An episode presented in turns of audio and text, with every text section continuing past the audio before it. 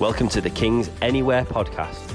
Inspirational teaching, wherever you are, whatever you're doing, whenever you're ready. Music is really powerful. And um, I want to just try something. I don't know if this is going to work, so go with it. Please help me. But I'm going to say a film, and I'd like you to hum or la or in some form make music that would indicate the soundtrack of the main song in that film. Okay? Is that re- reasonably clear? Yeah, we've got Rach, we'll be good. So, okay. If I were to say to you The Godfather, what music would come to mind?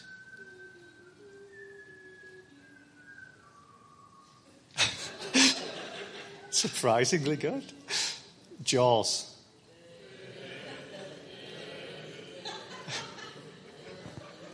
Lord of the Rings.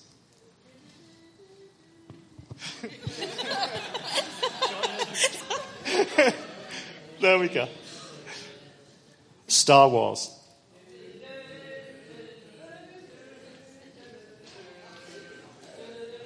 Rocky. Brilliant. Soundtracks, we just remember them, don't we? What if your life had a soundtrack? What if you had to write down? I had to go at this a few weeks, was preparing this a week or so ago. What songs would I put? I was going to give you a list, and when I was hitting about one hundred, I thought, this is going to take too long.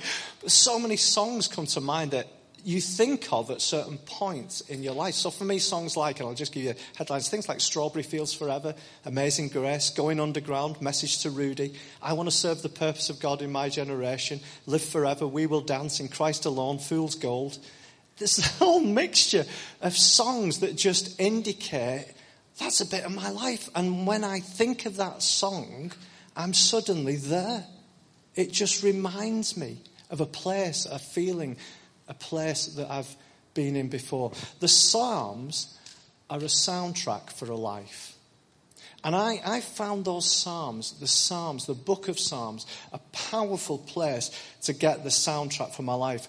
They formed part of the background music to which I live.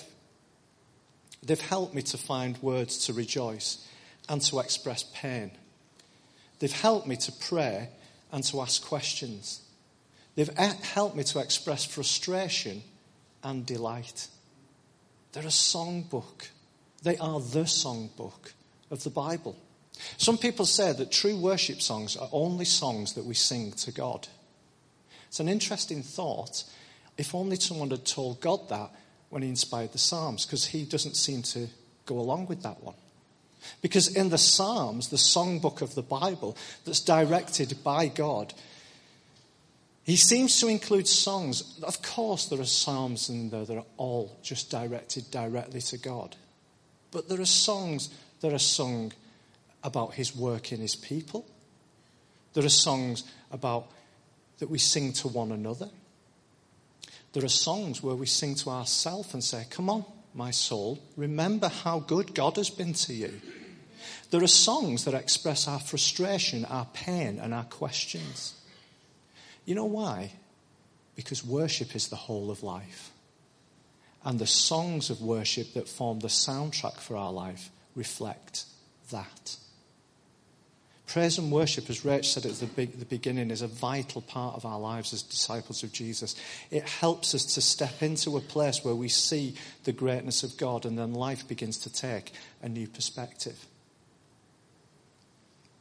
Today we're beginning a series called A Soundtrack for a Life, and over the next few weeks we're going to focus on one of those songs, Psalm twenty-three.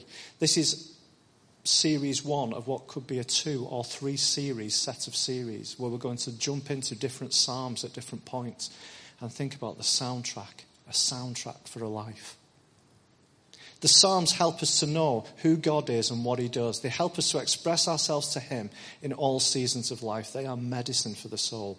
And so, as we begin this morning, let's read Psalm twenty-three. You could probably, many of you, recite this without even looking at your Bible, couldn't you? But because there are so many versions of the Bible out there at the moment, we're going to just, I'll just read it to you. I'm reading from, I love the E S V, and so I'm going to be reading to you from the E S V. There are other good versions out there. The Lord is my shepherd, I shall not want. He makes me lie down in green pastures. He leads me beside still waters. He restores my soul. He leads me in paths of righteousness for his name's sake. Even though I walk through the valley of the shadow of death, I will fear no evil, for you're with me. Your rod and your staff, they comfort me. You prepare a table for me in the presence of my enemies. You anoint my head with oil. My cup overflows. Surely goodness and mercy will follow me all the days of my life, and I will dwell in the house of the Lord forever. What does this psalm tell us about God? Let me give you a list of things. If you were to read that psalm, maybe I'd encourage you to do this this afternoon or this evening. Grab a notebook, read the psalm, and say, what does this psalm tell me about God? Here's the things I've listed. This psalm tells me that God is Lord, God cares, God leads, God provides, God gives us rest, God refreshes, God restores, God protects, God walks with us through grief and death, God deals with our fears, God is with us, God comforts us, God feeds us, God puts us with others, God anoints us, God causes us to live lives that overflow, God marks our lives with his goodness and mercy, God is consistent, God lets us dwell in his oikos, his household, forever. Wow. Wow. Does that song go round in your head? Is that the song that's stuck in your head of who God is like? When we're rooted in who God is, the fruit is good. We're going to begin this powerful psalm by breaking it right down, sentence by sentence. And so today we're only going to deal with the opening sentence. The whole talk today is on one sentence, and it's this. The Lord is my shepherd, I shall not want. That's all we're going to look at today. Or as the N I V puts it, the Lord is my shepherd, I lack nothing. Or as the New Living Translation puts it, the Lord is my shepherd, I have all that I need. Dallas Willard wrote, he said, the Lord is my shepherd is a sentiment carved on a tombstone more often than written in the reality of our lives. It's a very nice phrase to put on a tombstone, but how do we live with the Lord as our shepherd? Well, let's break that phrase down even further. The Lord. That's how the psalm begins. The Lord. From the first note of this song, the person who wrote the psalm, David, wants us to be focused on the fact that God is the Lord. The teaching of the Bible is of one of monotheism. We believe in one God. The book of Deuteronomy puts it like this. Hear, O Israel, the Lord our God, the Lord is one.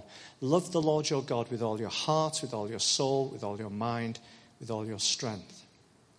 However, the culture that that was written into, the Hebrew people were monotheists like we are as followers of Jesus, but they were written into a polytheistic culture. What that means is they were written to a culture where people believed in many gods, idols. And so this, they were a deeply spiritual people. And I would suggest that we live in a culture that is affected by many gods.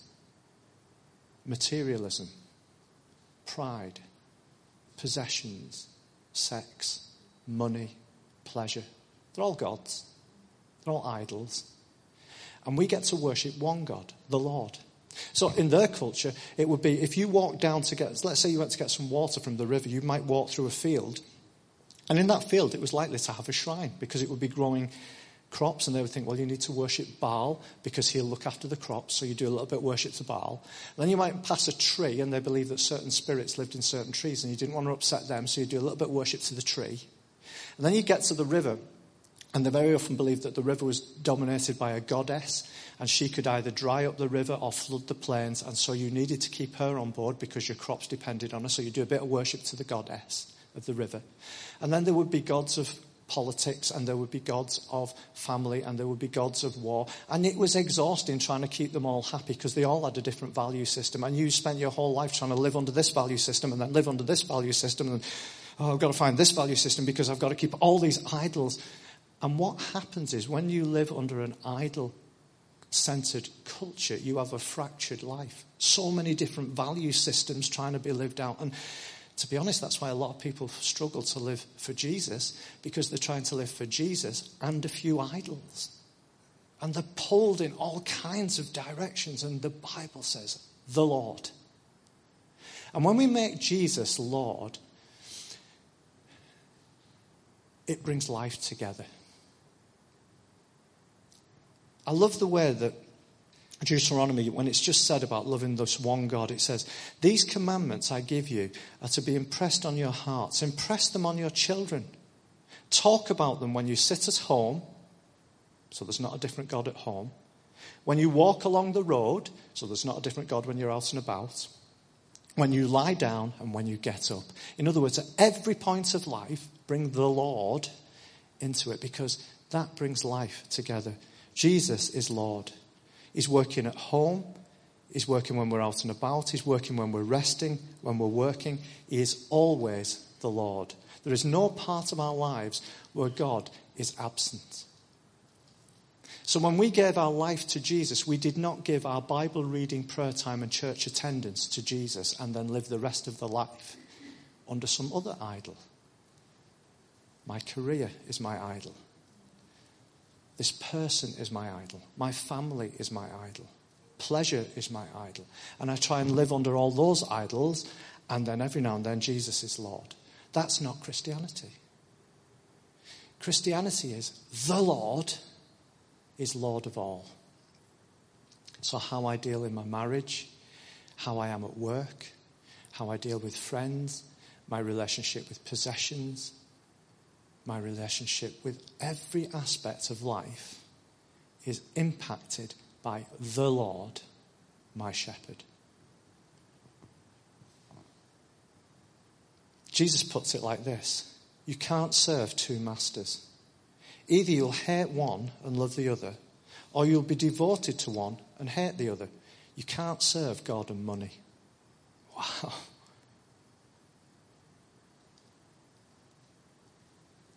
When we take a well-known psalm and we break it down word by word, we start to see what it's actually saying.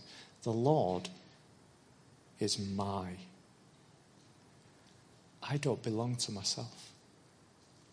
I've been bought by a price, the precious blood of Jesus, and he owns me. I am not Lord.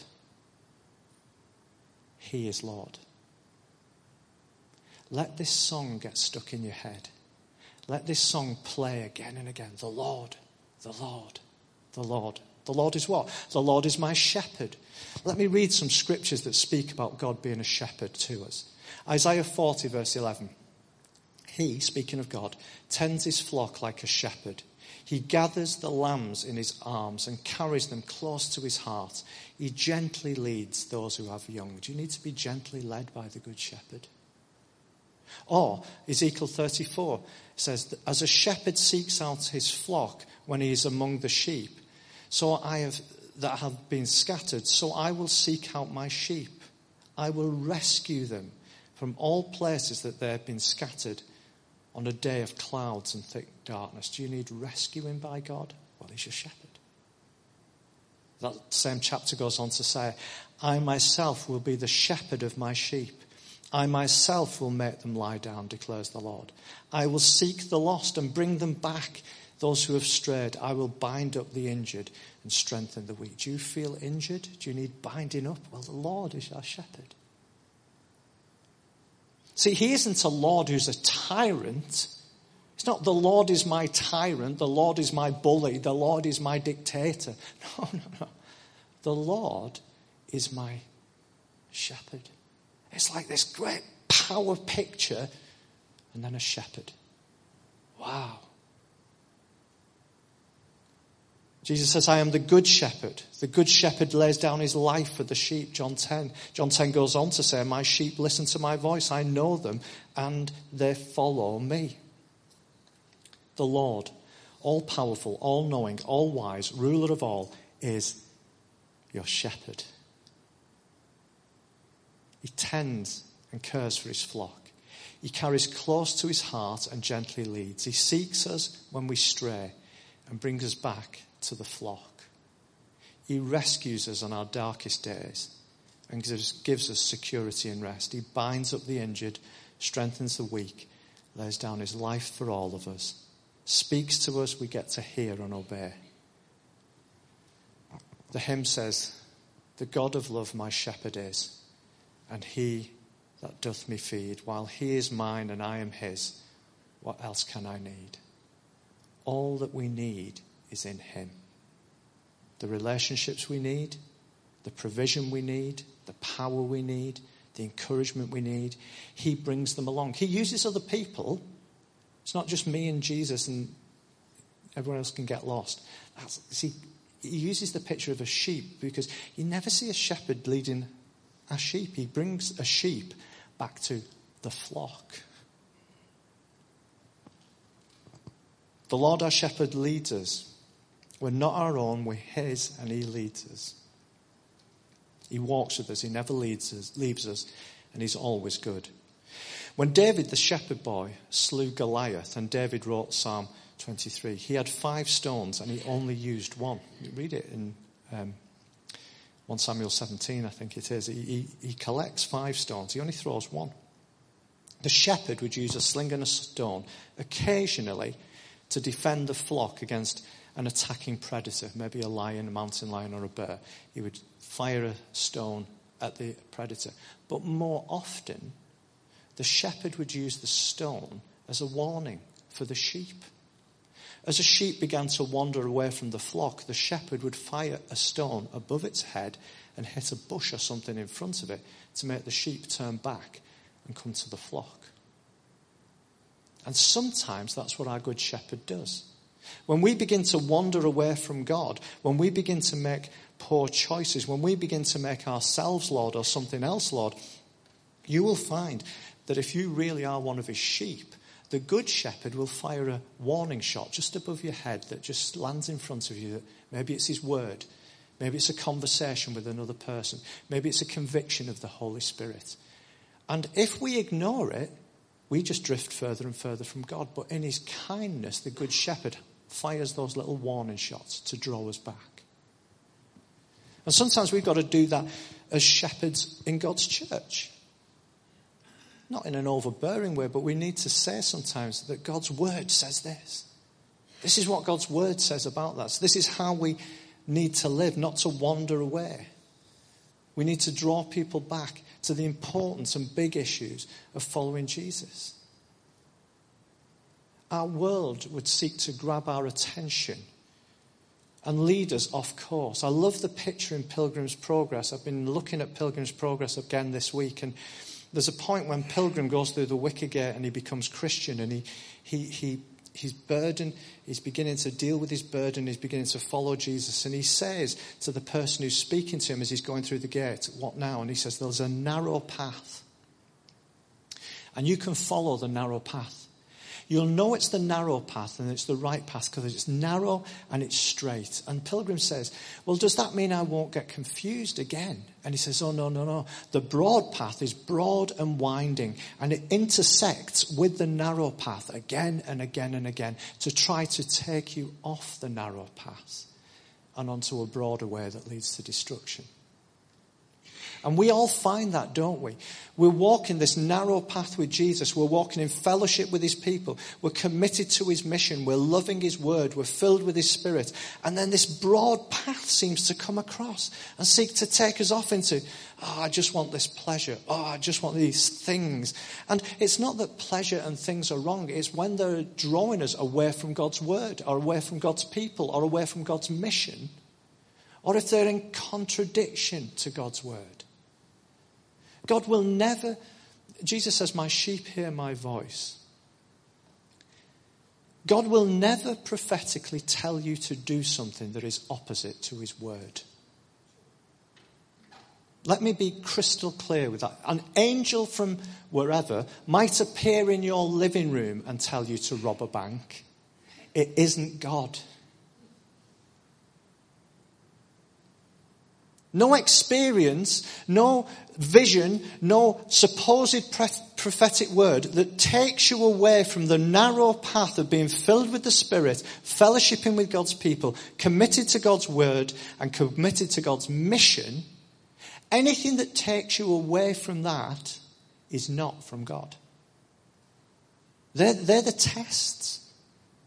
And that is sometimes the little warning shot, the stone that the shepherd has to throw ahead and say, whoa, whoa, whoa, God told you to do what? Well, how does that line up with Scripture? Well, it doesn't line up with Scripture, but I really sensed in my heart that's what God said. Well, let me be clear. He didn't. Yes. If it doesn't line up with Scripture, it isn't God. You matter to God. So much that the Good Shepherd would die and rise again so that you can be united with him in his death and in his resurrection. Jesus did not die on the cross so that you wouldn't have to die. Jesus died on the cross so that you could be united with him in his death and in his resurrection. You could die to one way of living and become alive to another. That's what the Good Shepherd does. We're his sheep. We get to hear his voice and we get to follow. And finally, I shall not want. The Lord is my shepherd, I shall not want. We sometimes read that and we think, it, it, it slips past us sometimes. I shall not want. I have everything I need. Really? You have everything you need. I shall not want. What does it mean? I found the best commentary on that. You might want to write this down if you've got an iPad or a phone. I want to recommend a commentary to you. The best commentary I have ever read on the Bible is the Bible. So if you want a really good commentary on the Bible, just put the Bible and read the Bible, because as you read it, what you'll find is it makes sense of the more difficult bits of the Bible. So what does the Bible say that might help us with the Lord is my shepherd, I shall not want? Let me read some scriptures to you. Jesus speaking in Matthew six. Therefore, don't be anxious, saying, what shall we eat? What shall we drink? What shall we wear? For the Gentiles seek after these things, and your heavenly Father knows that you need them. But seek first his kingdom and his righteousness, and all of these things will be added to you. Interesting. What else does the Bible say that might help us with this phrase? Or Paul writes in Philippians these words, I know what it is to be in need, and I know what it is to have plenty. I've learned the secret of being content in any and every situation, whether well-fed or hungry, whether living in plenty or in want. I can do all things through him who gives me strength. Wow, so you can be in want and not in need. Interesting. Philippians four nineteen says, my God will meet all your needs according to his riches in glory in Christ Jesus. And then Corinthians two Corinthians nine eight says, God is able to bless you abundantly so that at all things and in all times you'll have all that you need and you may abound in every good work. But then the psalmist says in Psalm thirty-four, trust in the Lord and do good. Dwell in the land and befriend faithfulness. Delight yourself in the Lord, and he will give you the desires of your heart. So what do you want? As the soundtrack for many lives, a few years ago, as one great poet put it, tell me what you want, what you really, really want. What do you want? When Jesus sees Andrew and his friend beginning to follow him, those first potential disciples, Jesus stops. John the Baptist says, look, the Lamb of God who takes away the sin of the world. And these two disciples, potential disciples, begin to follow Jesus. And Jesus says to them, what do you want? Not what do you want me to do, what do you want? And they don't really know how to answer, because what they want is him. And they say, um, where are you staying? He says, why don't you come along? You can have some time with me. Well, that's actually what we wanted.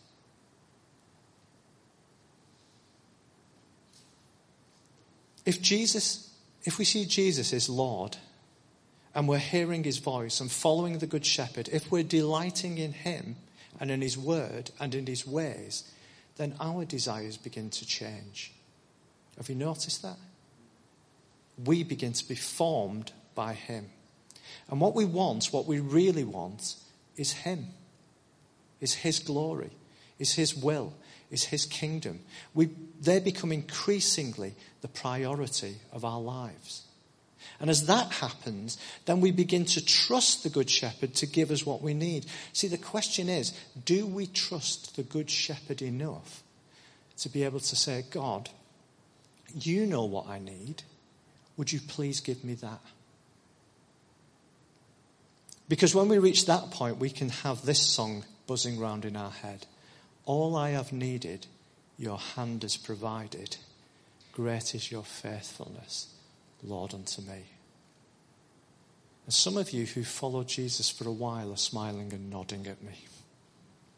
Because you followed Jesus long enough to know that you've been thankful that God said no to some of your requests. Have you followed Jesus long enough to be thankful for when he said no? God, I want this. I want this. No. Okay, well, you're the Lord, but I think I need it. No. Okay, I'll trust you. And then you look back. Oh, thank God you said no. I didn't know what you knew. Of course you didn't, because you're not the Lord. So we're nearly there. We're nearly finished. Delighting in him begins to shape our desires. Who you delight in shapes what you desire. Jesus is Lord. He's all-knowing. He's all-powerful.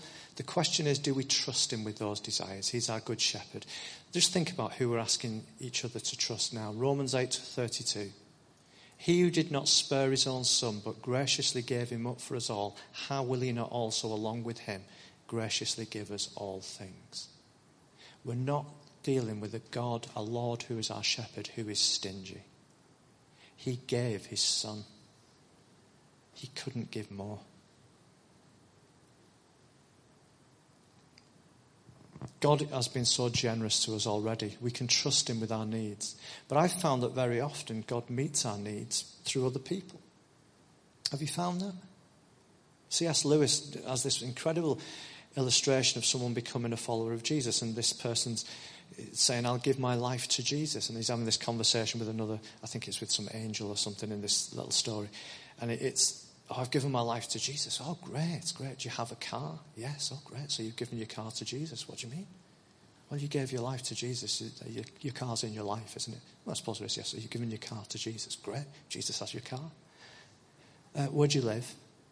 Give you the address. Oh, so you've given your house to Jesus, because you gave your life to Jesus, didn't you? So you, that means you've given your life to Jesus. You've given your car and your house to Jesus, because Jesus now has your house and your car. And your bank details? My bank details. Well, yeah, you gave your life to Jesus, didn't you? You gave your, that's like all of your life. That's like your money as well, isn't it? Well, you, you, you mean he wants my money? Well, yes, you've given it to him, haven't you? You've given him your life. So he wants my money, my house, my car. What else? Well, all of your possessions and relationships. That's a bit much, isn't it? That's everything. So now Jesus has everything. I thought you had given your life to Jesus. And then he says, now what God would like you to do is to look after all this stuff. Live in the house, drive the car, use the money, enjoy the friendships, use the possessions. But just remember, if I ever need it, I'll let you know. If I ever need the use of my house that you're living in, or my car that you're driving, or my money that you're spending, I'll let you know. See, this is what it means to give our life to Jesus. This isn't a hobby. This isn't just an interest. This isn't a Sunday club.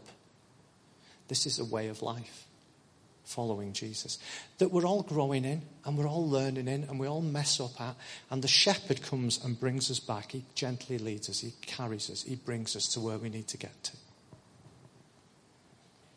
I've met people who live in the townships of South Africa who have next to nothing of this material world. I've had meals in their homes. And I'll tell you, they have a wealth that we don't know. Yes. They have something we don't know. Yes. They can also say, all I have needed, thy hand has provided. Great is thy faithfulness, Lord, unto me. We get to know a God of provision and grace, a God who's our shepherd. He gives us his grace. He gives us his friendship. He gives us his Holy Spirit. He gives us his word. He gives us his people. He gives us our material needs. He gives us the privilege of joining in in his mission. And we get to trust him with the what and the how. What he gives to us and how he gives it. And then we get to use it for his glory. And time doesn't permit for me to go into the whole section in Matthew twenty-five where it talks about the sheep and the goats, where the sheep actually use what they've got to bless others. And in the end, the shepherd said, well, you fed me, you cared for me, you gave me somewhere to live. Enter into your rest. And they say, I don't remember when. And he says, well, whenever you did it to one of the least of these, you did it to me. When our lives are rooted in the Lord, my shepherd, the example of fruit is fantastic. So we've begun a soundtrack for a life. And we've got the first line of the song done. The Lord is my shepherd, I shall not want. We hope you enjoyed this message. To find out more about King's Church Warrington, visit our website or find us on Facebook and Instagram.